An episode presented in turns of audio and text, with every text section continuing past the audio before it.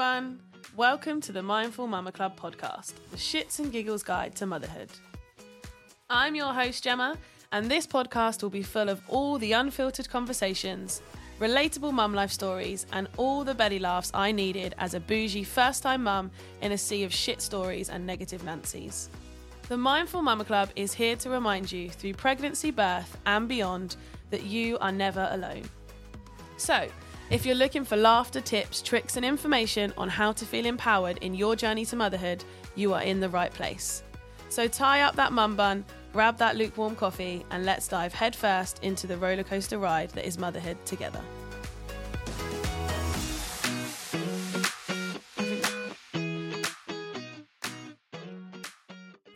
We will be talking about topics in this podcast that may be triggering for some. Please always prioritize your own mental health and skip this episode if you find any of this content upsetting.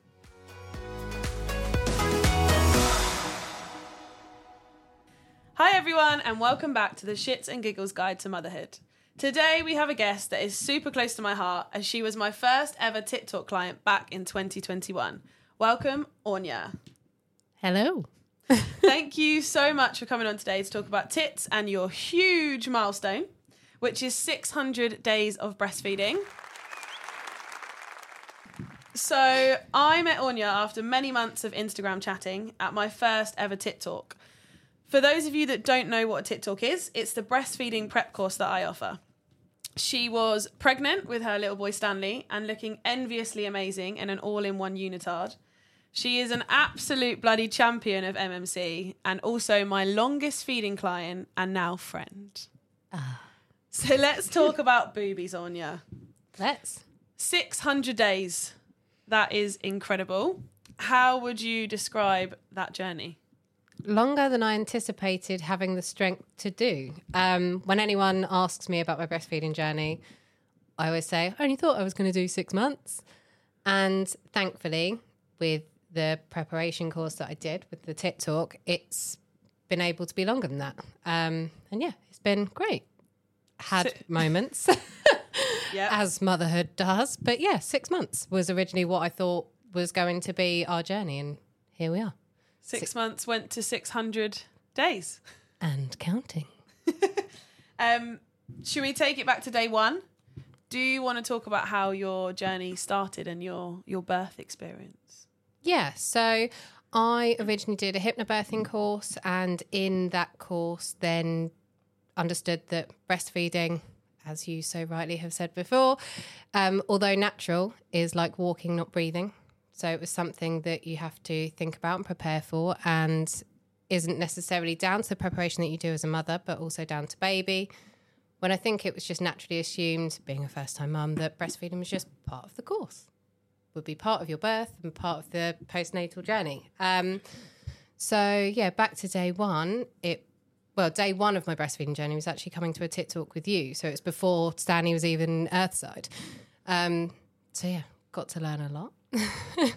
Do you, um, so you planned a home birth, right? Yep. Did Didn't it go to plan? Go to plan. I mean, I was at home for 27 hours out of the 37 hour labour. Ended in C section um, to get Stanley Earthside, but was still what I would consider to be hypnobirthing. Um, I had my preferences, I had my tools, and my mindset to get me through that, and was happy with my delivery.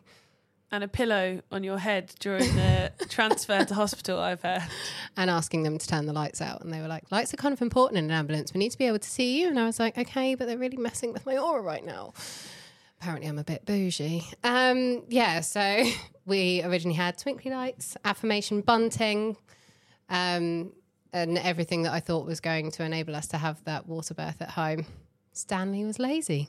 He was over two weeks late, according to our Amazon prep, and um, ended up in yeah being blue lighted into Bedford Hospital and having a well, I persevered to try and have a natural delivery as in a hospital setting, and just got to the point they were like, "You've been going for so long now that we think it's time to consider a C section." So yeah, thirty-seven hours in, I gave in.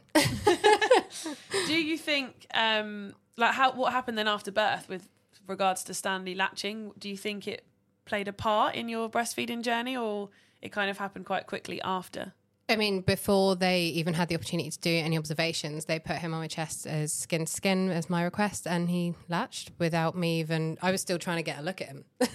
Oh, and he latched, um, which, which was amazing. He did have tongue tie, which we had rectified on day three, which was quite emotional as a mum to kind of hand your baby over and see them go at him with scissors. yeah. um, so yeah, that was quite. Um, I had, I think I used my hypnobirthing breath for that too. To be fair, Yeah, because I think any experience where you're feeling a bit And- upset, a bit nervous. yeah, and again, they they were amazing. They said, you know, we're trying to rectify his tongue tie. That's why we're here. Um, and if you're happy to feed in front of me, I was like, I've gone through delivery. Like you lose all sense of self.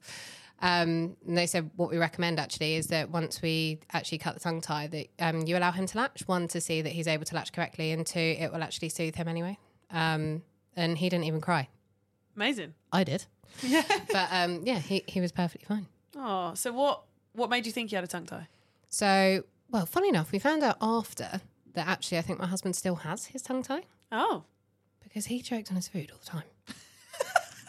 is that a thing? Do you choke if you have a tongue tie? yeah, tie? so basically your tongue's like attached to your m- mouth still, so Yeah. you can't like move your tongue properly. So, yeah, anyway, so we had obviously found out. So when Stanley had his first cry, the nurse literally straight away was like, he's got tongue tie. Send her off for referral. And I think normally you have to fight for it. Mm-hmm. So it was great that she recognised it straight away. Then we started looking into the research of it. And we were like, I think it's actually genetic because Adam chokes all the time. Um, so yeah, originally finding out about that and how it could actually affect your breastfeeding journey I was like, oh, this could like completely derail us, Yeah. get us off on them. But he was actually okay. I was a little bit sore from the tongue tie because he had an eighty percent attachment. Okay. So it only left like literally the tip of his tongue for Yeah. movement. Um, so it was a slightly painful three days. Did you have the cut um, done on the NHS or private? Yeah, um, on the NHS. Wow. So three days after. Yeah, I mean, that's pretty impressive. They can be up to weeks usually. Yeah. So I know. So Great. yeah, we were really lucky in that that he got the referral that he needed straight away, and it meant that we were able to implement all of our kind of breastfeeding plan and preferences straight away. Yeah, amazing.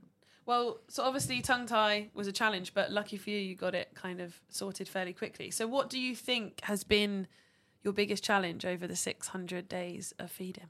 Most recently, I would say public feeding a child who looks like a two year old. He's 19 months currently.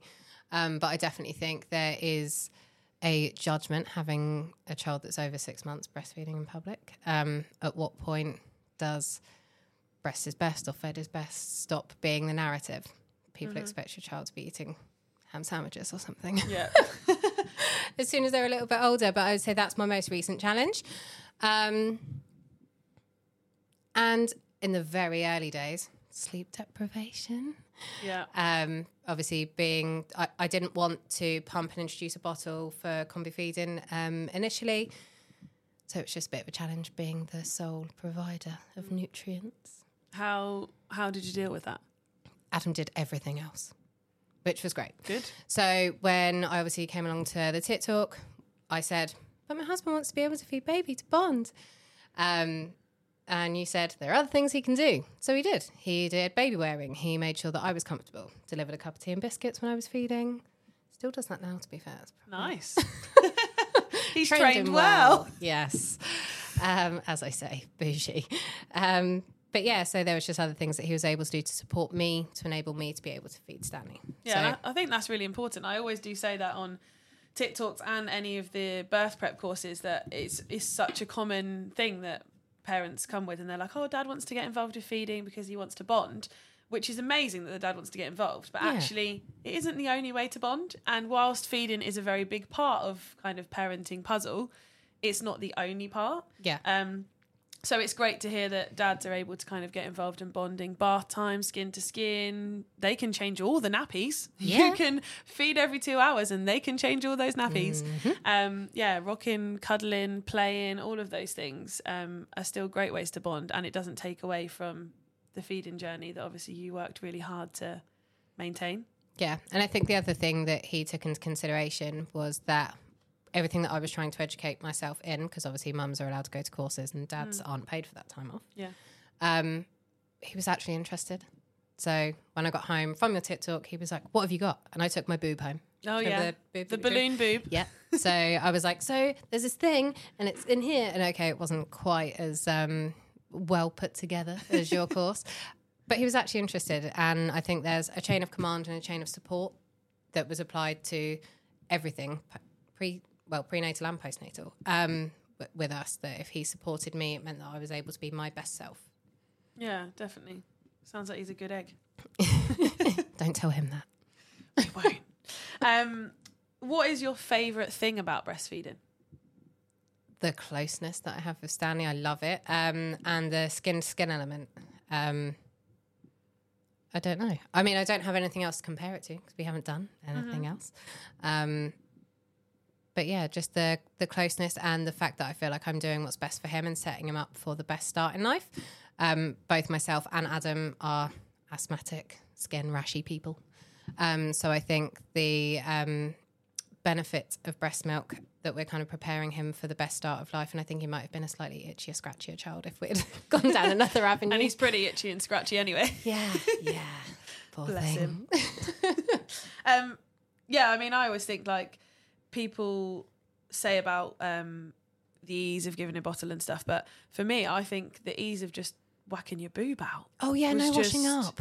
Yeah, One shower, Yeah, that's it. everything's sterilised. Yeah, where and like you go out, and okay, you probably should take a nappy with you, but other than that, just take your tip. Good to go. You're all good. And you know what? I think I forget about all the features and benefits of breastfeeding because it's just second nature to me now. Yeah, Um, so when you're like, what's the best thing about it? I'm like, don't know, it's second nature. Because, yeah, we've been doing it so long now, it's just the norm. yeah, it just just becomes the norm. Yeah, and I think I wouldn't, I certainly wouldn't have got through those nights. I don't think had I not been able to just roll over and put a nipple in their mouth. Well, yeah, because we're a co sleeping family too. So we're, we're still in that stage of, yeah, night feeds.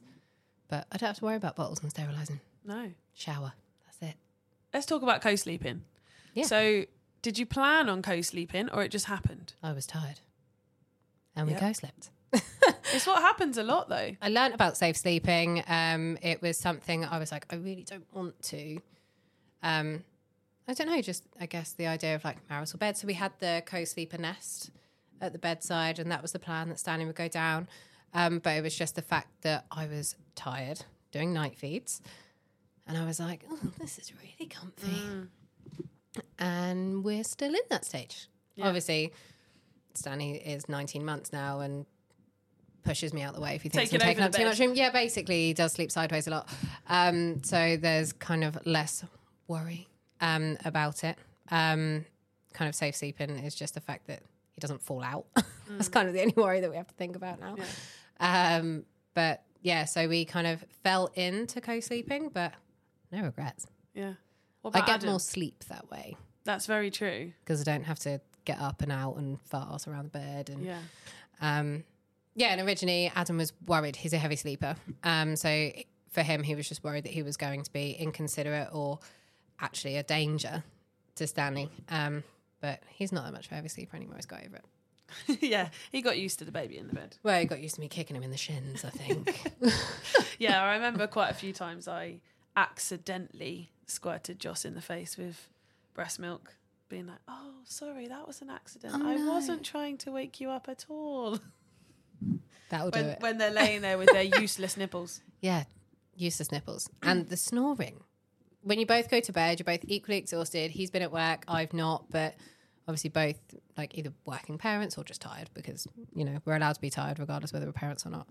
Um, and yeah, he falls asleep before I've even had a chance to feed Stanley. You're like, I think that's, Shin kick. that's me though. I'm the snorer. Joss, yeah, hates me for that. I think. Um, what do you have any? What's your best boob story, or do you have like a favorite moment where you kind of were feeding, or you think back and you think, oh, that was just a really nice time. I had a round of applause from six M&S cafe workers in Biggleswade once. Really? because I started feeding Stanley in the queue because he was crying, he was upset, he was due his lunch, and I was like, right, I'm just gonna have to do it. And I was on my own. I was supposed to be meeting a friend, but she got way late at work, so I had the buggy, the changing bag, my handbag, a coat on. Must have been a winter month. but yeah, kind of had my hands full, kind of like stripped off down to the point that I could get one boob out, was feeding him, one arm on the pram to push the queue along. And the barista just started clapping and was like, We have a super mum. She gave me the coffee for free. And Stanley was asleep by the time I got to the front of the queue. Um, but she was like, breastfeeding isn't easy. Breastfeeding in public comes with its own challenges, and you just bossed it. And she was like, and you look like quite a young mum, so to have the confidence to just do it. Um, and I was like, well, this is the, the prime reason for a boob. Yeah. They're, How they're nice. sexualized in, in a you know secondary to the, their primal use. Um, so yeah, but that was amazing. And then I would say my second favorite, if I'm allowed to throw in a bonus one, Yeah. um, I took Adam for an X-ray at hospital because it's some football injury, and he'd gone in for his X-ray, and I was feeding Stanley in the waiting room, and this guy must have been about 60, 65, walked past with this big smile on his face, keeping eye contact while I was feeding Stanley, and I was a bit like, that's a bit weird. Then he came back five minutes later with his wife and went, He's been so embarrassed, hiding around the corner, that he just wanted to say that it, it was lovely to see you feeding in public because I've breastfed all of our children, all four of our children, I breastfed, and you don't see it anymore. But then he realised halfway through the smile that you were on your own, quite young, feeding your son in public. He now had a big smile looking at a boob um, and didn't really know what to do with himself. So instead, he's come to find me so I can apologise on his behalf. And then he kind of came from around the corner and was like, sorry, it felt weird. And then I couldn't stop. But I just wanted to like give you a pat on the back, basically. Um, and appreciate maybe the eye contact was a bit much. But that was also nice that he said as a generational thing, you don't see it as much anymore. Yeah, bless him. That's so sweet. I remember if I ever see anyone feeding in public, I always kind of go over and just be like, "You're amazing! Like it's really nice to see." Because I remember someone did that to me. We were on holiday in Norfolk and we had Pepper with us, and Indy was about, I don't know, six six months old maybe. Um, and I was just feeding her on a bench, and there was a lady looking at me, and so. Generally, if people look at me, whether they give me a dirty look or a happy look, I just smile at them because if Yep. they're being nice, they'll smile back, and if they're not, it makes them feel fucking awkward. So I do it, even bigger smile. Yeah. Um, and so I smiled at this lady, and she came over and said, "Oh, I just wanted to say like how amazing it is. I fed my three boys, and they were running around, um, probably like I don't know, five, seven, and nine or something." And um, she was like, "It's just so nice to see," and she absolutely made my day. And I just thought, "Oh, I'm going to do that to everyone because." You can really make someone's day by doing that. And if they're like in a cafe on their own, she'd be like, Do you want me to get you a drink? Do you want a glass of water? Yeah. Um, yeah, I just think give a big smile and tell people that they're amazing, and it can easily make their day. I cut up a lady's lunch once because she was feeding her daughter. And I was like, Do you want me to just like cut your lunch up? And then I gave her a spoon. She was like, Thank you so much. I wasn't going to feed her. I mean, I, I would have done Well. if she asked me to. um, but I could tell that she was like accepting the help begrudgingly. So I was like, Right, you're all set now. Yeah, Um, but yeah, I think the community is definitely something that I learned from the Tit Talk of how important it is because there isn't that many of us out there. no, and I do think yeah, I always say about everyone wants to hold your baby, but who holds the mum? And I think it's our responsibility to hold each other, and whether that's cutting up food for a stranger or feeding them, that um, is uh, yeah, it's an important, and I think it can make people feel really kind of loved and sometimes you never know what their day's been like and it they may have had the shittest mum day of their life and by you doing that has just made everything better. Yeah, I think another thing as well from like just motherhood, like if I would hear, obviously before being a mum myself, I would hear kind of a child kicking off and I think, oh, the last thing they want is a stranger on looking. So I kind of avoid contact. Whereas now I kind of look over in a reassuring smile of, oh, it's normally me. Are you okay? Yeah. Do you need a moment? You're rocking it. we've all Um, been there yeah, because we have. And that there will be more times. oh for all will. of us. yeah definitely Um, so yeah, whether they're feeding or just having a manic mum day, yeah um, yeah, there's always a reassuring smile coming from me. yeah isn't there a song about that it's just another manic monday. That is a piece. no it's a piece. I always wanted to be beyonce. Um, i'm also well aware that that's not actually the lyrics. Uh, but it is today. Um, so you said stanley's 19 months old now? He is. So, for many people, feeding a child of that age, past one and a half, past looking like a baby, more looking like a child, um, it can seem really weird. Some people find it weird. It's absolutely not. Clearly, I don't think it's weird. Um, big champion of it. But we live in a society where it's not the norm. It's Yeah. not seen as the norm. Um, and people start to question, oh, that's weird. You're only doing that for yourself. Which, let me add, if you fed a toddler, you will know you are not doing that for yourself. Yeah, trust me, when he's trying to run off halfway Yeah. through the feed with my boobs yeah. still in his mouth, it is not for me, hun. Exactly. Yeah. it's Um, not a. Uh, we're not doing this because we're selfish. We're doing this because we're selfless. Um, yeah. But so I mean, don't get me started on the fact that it's totally fine to give baby a milk from another animal, um, but not fine apparently to give them milk from our own boobs, which are made for them. But Yep. that is for another time. Um, so you said you have experienced some negativity, kind of more recently as Stanley's got a bit older. Yeah. Um, I'd definitely say there's more onlookers that are kind of a bit like, ooh. Whereas a year ago, it would have been like, oh. So where does that perception change? Don't know. Why is it? Again, don't know social norms. Um, but same as you, I'm eating with a smile. yeah. And that's kind of just where we head with it. I know that it's what's right for me and my family, and it will come to an end. Yeah, and I, I don't think a lot of people actually know as well that the NHS guidelines is to feed a child from your breast for two years and beyond. Yeah. Um, the the benefits that they get from it don't stop as they get older, and you don't have to stop when they get to one and give cow's milk and things like that. And I think there's just not so much educational information around it that so people think, oh well, I shouldn't do that. Yeah. But if you want to, it's cool. And at the moment, it's not necessarily for sustenance for him. He's obviously weaned. He's eating foods when I work. Um, he's obviously not with me. He's not having breast milk then. So it's definitely an association of comfort with his mum. Um, and who would I be to take that away? How do you deal with like? Have you had any family negativity or comments about when you're going to stop? I think they know better than that. um, I've had a few comments of, "Oh, you're going to be dropping him off at the school gates and feeding him still," and you're like, "I doubt it." Um, but so what if I was? Don't think I would be. But yeah, at what point does what's right stop being what's right? Yeah, and like you said, it has to be what's right for your family. And if that's cool for you and him right now, then carry on. Yeah, I mean, th- there isn't an expiry date on my boobs. So No, luckily there's not. Um, which does follow on quite nicely to a question about the future, I guess. So what what does your journey look like from here on out? What 600 days? What are your plans? Stanley led, as always. Um, so I always knew that I wanted to breastfeed or try to breastfeed, and obviously prepared for that in doing a Tit Talk with you. Um, but as for what the future looks like, I don't know. Um, Stanley's only really feeding uh, of a night time to get to sleep, and at night if he wakes. So, so long as he's waking, Yeah, he's I'm a making. I love that. Off the cuff as well. um, yeah, so I don't know. I don't think life comes with a plan. Babies don't come with a manual. We'll just see where we go. Yeah, and I think I talk to a lot of people about um, when people make comments about, oh yeah, because my friend's feeding her two and a half year old, and it's so weird. And I'm like, you do know that a two and a half year old doesn't feed the same as a newborn, because I think in people's heads they're like, babies feed frequently all the time, but they don't do that when they're two and a half. Often they'll just feed to sleep. Or they'll feed if they fall over and graze their knee and they want some comfort, or they're Yeah. tired, or if they wake in the night. Sometimes they might go a few days without a feed and then be like, oh, actually, I fancy it today. Um, It's not like every two hours you're getting a toddler wandering up to you and lifting up your top and feeding you. It's it evolves. Everything kind of evolves with them. Um, so yeah, I think that's part of the thing. Sometimes people imagine a toddler feeding like a newborn, which obviously they don't. I think my favourite objection from a family member was he's using you as a pacifier. Yep, we love that one. Like, you know that dummies are made like Yeah. modelled off a nipple. Dummies Not the other way around. Plastic nipples, guys. Yeah. Shock. So yeah, I, I give that as my previous answer. yeah, yeah, exactly.